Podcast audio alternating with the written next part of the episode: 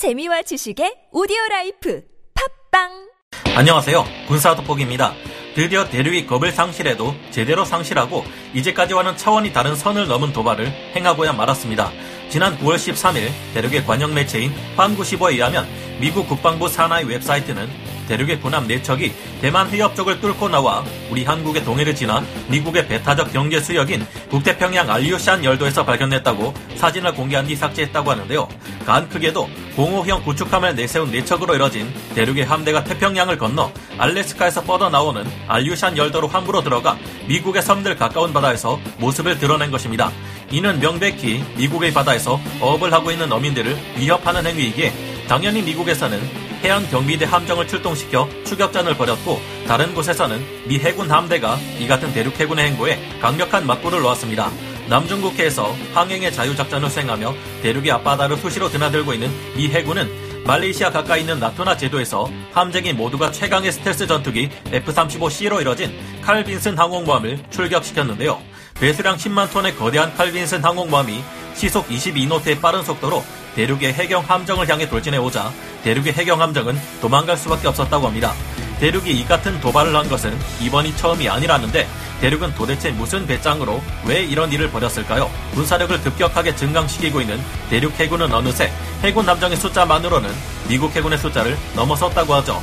사건이 벌어진 베링 해협과 나토나 제도는 대만과의 분쟁이 벌어지고 있는 대만 해협과는 꽤나 멀리 떨어져 있는 곳인데 이런 곳에서 대륙과 미국 간의 대규모 전투가 벌어진다면 무슨 일이 벌어질까요? 지금부터 알아보겠습니다. 전문가는 아니지만 해당 분야의 정보를 조사 정리했습니다. 본의 아니게 틀린 부분이 있을 수 있다는 점 양해해 주시면 감사하겠습니다. 민감한 사안이 포함되어 있어 중국을 대륙이라 표현한 점 양해 부탁드립니다. 왜 대륙은 미국 본토 가까이에서 도발을 감행했을까?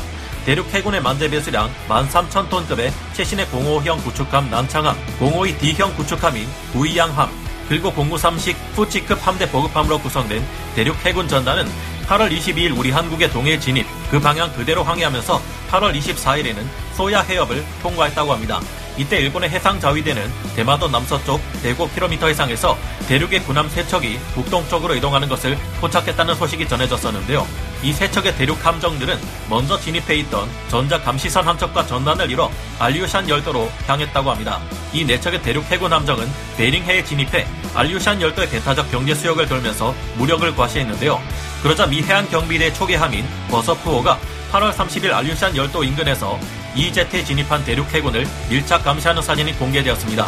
누가 봐도 명백한 EEZ 침범이랄 수 있는 이번 사건을 두고 대륙의 군사 전문가들은 자신들을 치켜세우느라 바빴습니다.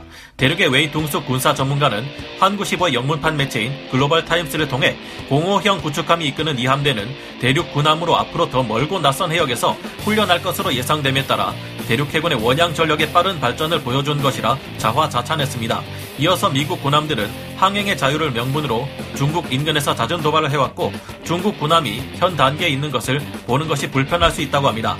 이번 도발은 미국에 대한 대응책이자 신호라고 강조했습니다. 적의 앞바다에 와서 무력을 과시하는 행위를 할 수 있는 것은 미국뿐만이 아니라 대륙 해군 또한 할 수 있다는 것을 전달하기 위해서라는 것 같은데요. 대륙이 알류샨 열도 지역에 군함을 파견한 것은 이번이 처음이 아닙니다. 2015년에도 대륙은 다섯 척의 군함을 파견해 알류샨 열도를 통과한 적이 있습니다. 이번에 미 해군 칼빈스함이 이 같은 대륙의 행보에 맞서 대륙의 해경 함정을 위협한 것처럼 나리선 대응을 이어가다 보면 언젠가 한번은 무력 충돌이 발생할 수 있고 그럴 경우 이 충돌은 미국 함대와 대륙 함대의 대규모 전쟁으로 번질 수 있을 겁니다. 그렇다면 대륙의 앞마당이라 수 있는 대만 해협에서가 아니라 이번처럼 대양에서 대륙과 미국의 거대 항모 전단이 만나 싸우게 된다면 무슨 일이 벌어질까요? 미군 대 대륙군 전면전. 아무리 미국과 대륙 사이에 무력 분쟁이 발생한다고 해도 미국은 세계 경찰을 자처하고 있는 탓에 태평양과 대서양에 가진 전력을 나눠 배치하고 있습니다. 물론 대륙을 상대로 미국이 모든 군을 직결시켜 총공격한다면 결과는 미국의 가벼운 압승이 예상됩니다만 현실적으로 미국의 상황을 고려할 때 대륙과 전투가 벌어지는 장소에 모든 전력을 투사하기는 어려운 실정입니다. 이에 비해 대륙에서는 대양 해군을 선언함은 물론 해외 기지는 물론 인공섬까지 건설해 자신들의 영토라 주장하며 갈수록 군사력을 증강시키고 있는데요. 하지만 군수 지원함의 부족으로 아직까지 현실적으로 대양 해군으로 거듭나다고는 보기 어려운 상태이며 가지고 있는 전력의 100%가 대륙 인근 해역에 머무르고 있는 실정입니다. 또한 대륙이 미국을 공격하려 해도 미 본토 인근의 보급 기지로 삼을 만한 동맹국이 없기 때문에 대륙이 드넓은 태평양을 건너 미국 본토로 쳐 들어가는 상황은 일어나기 어려운데요. 하물며 아무리 해군 함정 수가 많다고 해도 질적으로 볼 때 대륙의 해군은 미국의 해군과는 비교도 할 수 없이 질이 떨어지면 누구도 부정할 수 없을 겁니다. 이 때문에 대만을 지키는 것과 관계없이 미국과 대륙이 전쟁을 벌인다면 오로지 미국이 대륙을 공격하고 대륙은 방어만 하는 방향으로 흘러갈 가능성이 클 것으로 조심스레 예상해 봅니다. 만약 미국과 대륙 사이에 전쟁이 발발한다면 미국은 세계 최강의 항공모함 전단을 구성해 대륙을 공격하려 할 것이고 미 공군에서는 대륙 주변에 있는 여러 친미 동맹국들의 기지에 대량의 전술기와 물자를 이동시켜 총 공격에 나설 것을 예상해 볼 수 있습니다. 하지만 미국이 최근 20년 이상의 전쟁을 지속한 끝에도 사실상 패배한 끝에 아프간에서 철수했다는 점을 보면 전쟁의 목표가 무엇이냐에 따라 미국이 전쟁에서 승리할 것인지 패배할 것인지가 갈릴 수도 있을 것으로 전문가들은 예상하는데요. 우선 첫째, 미국이 대륙과의 전쟁 목표를 해공군을 동원해 대륙의 해군과 공군을 전멸시키고 대륙을 해상 봉쇄하는 것으로 설정할 경우 어렵지 않은 압승을 기대할 수 있습니다. 대륙의 탄도미사일 수량이 워낙 많기는 해도 대부분이 사거리 1000km 이내의 것들이 많기 때문인데요. 이 미사일들은 대부분이 대만을 겨냥하고 있으며 미국의 핵심 해공군 기지가 전개되어 있는 일본이나 괌, 하와이까지 날아올 수 있는 대륙 미사일의 양은 그리 많다고 보기 어려운 수준입니다. 대륙은 사정거리가 5,000km 이르러 미국의 괌 기지까지 도달할 수 있는 다탄두 IRBM인 둥펑 26을 실전 배치했고 이 미사일을 개량한 EA 둥펑 26B가 있습니다. 이에 동펑 26B는 EMP 혹은 대레이더 미사일로 추측되며 우리 한국 내에 있는 사드 기지를 목표로 하고 있는 것으로 보입니다. 하지만 미국은 세계에서 최고로 발달된 미사일 방어 체계를 겹겹이 중첩시켜 갖추고 있는 만큼 이를 위한 모든 방어 자산을 해외의 공군 기지 주위에 집중 배치시킬 경우 그리 많지 않은 대륙의 장거리 탄도 미사일들을 막아내는 것은 어렵지 않을 것으로 분석되고 있는데요. 미국이 대만을 지키며 싸워야 한다면 어쩔 수 없이 항공모함 전단을 대륙 해안에 1000km 이내에 배치시켜야 합니다. 니미츠급 항공모함과 제럴드 R 포드급 항공모함의 F-18EF 슈퍼 호넷 함재기와 F-35BC 함재기들의 작전 반경이 이를 크게 넘어서기 어렵기 때문입니다. 이곳에서는 여러 번 거론되다시피 동펑 21D와 같은 미국의 항공모함 전단을 노리는 대륙의 최신 대함 탄도미사일이 쫙 깔려 있는데 사거리 1300km에서 3000km에 속도는 마하 10을 능가합니다.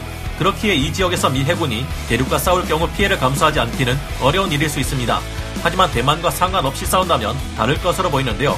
대륙의 대함 탄도 미사일로부터 멀찍이 떨어져 이륙하는 미 공군의 전술기들이나 미 해군의 함재기들은 공중 급유를 받아야만 하겠지만 해상전과 공중전은 지형 지물이 없는 개활지에서의 전투이기 때문에 각 군의 장비가 가지고 있는 레이더나 미사일, 스텔스 성능, 전자전 능력 등의 질적인 차이가 곧바로 승패로 직결될 수밖에 없게 됩니다. 질적인 면에서뿐만이 아니라 물량 면에서도 엄청난 위력을 자랑하는 미 공군과 미 해군의 전술기들은 어렵지 않게 대륙 전투기들과의 전투에서 제공권을 장악할 수 있을 것으로 분석됩니다. 비가 오면 물이 스며들어가 고장이 날 수 있다는 대륙의 전투기들은 젠20과 FC-31이 5세대 스텔스 전투기라 자 랑하고 있지만 세계에서 상대할 만한 적이 없는 F-22A 랩터나 F-35ABC와 비교하면 누가 이길지 예상하는 것은 어려운 일이 아닙니다. F-22A는 실전 배치된 지 오래된 지금까지도 세계 최강의 전투기로 불리고 있으며 F-35는 최신의 전자장비 등을 감안했을 때 어떻게 보면 특정 임무에서 오히려 F-22보다 근소하게 우세를 점하기까지 하니까요. 그리고 자주 언급되지 않는 사실이지만 미국에는 적의 위성을 사전에 파괴해버리거나 재민 공격을 통해 무력화시킬 수 있는 우주군이 있습니다. 형식 아닌 전시에서라면 서로 상대방의 각종 군사 위성을 모두 활용하기는 어렵다는 것을 상정해야 한다고 하는데요.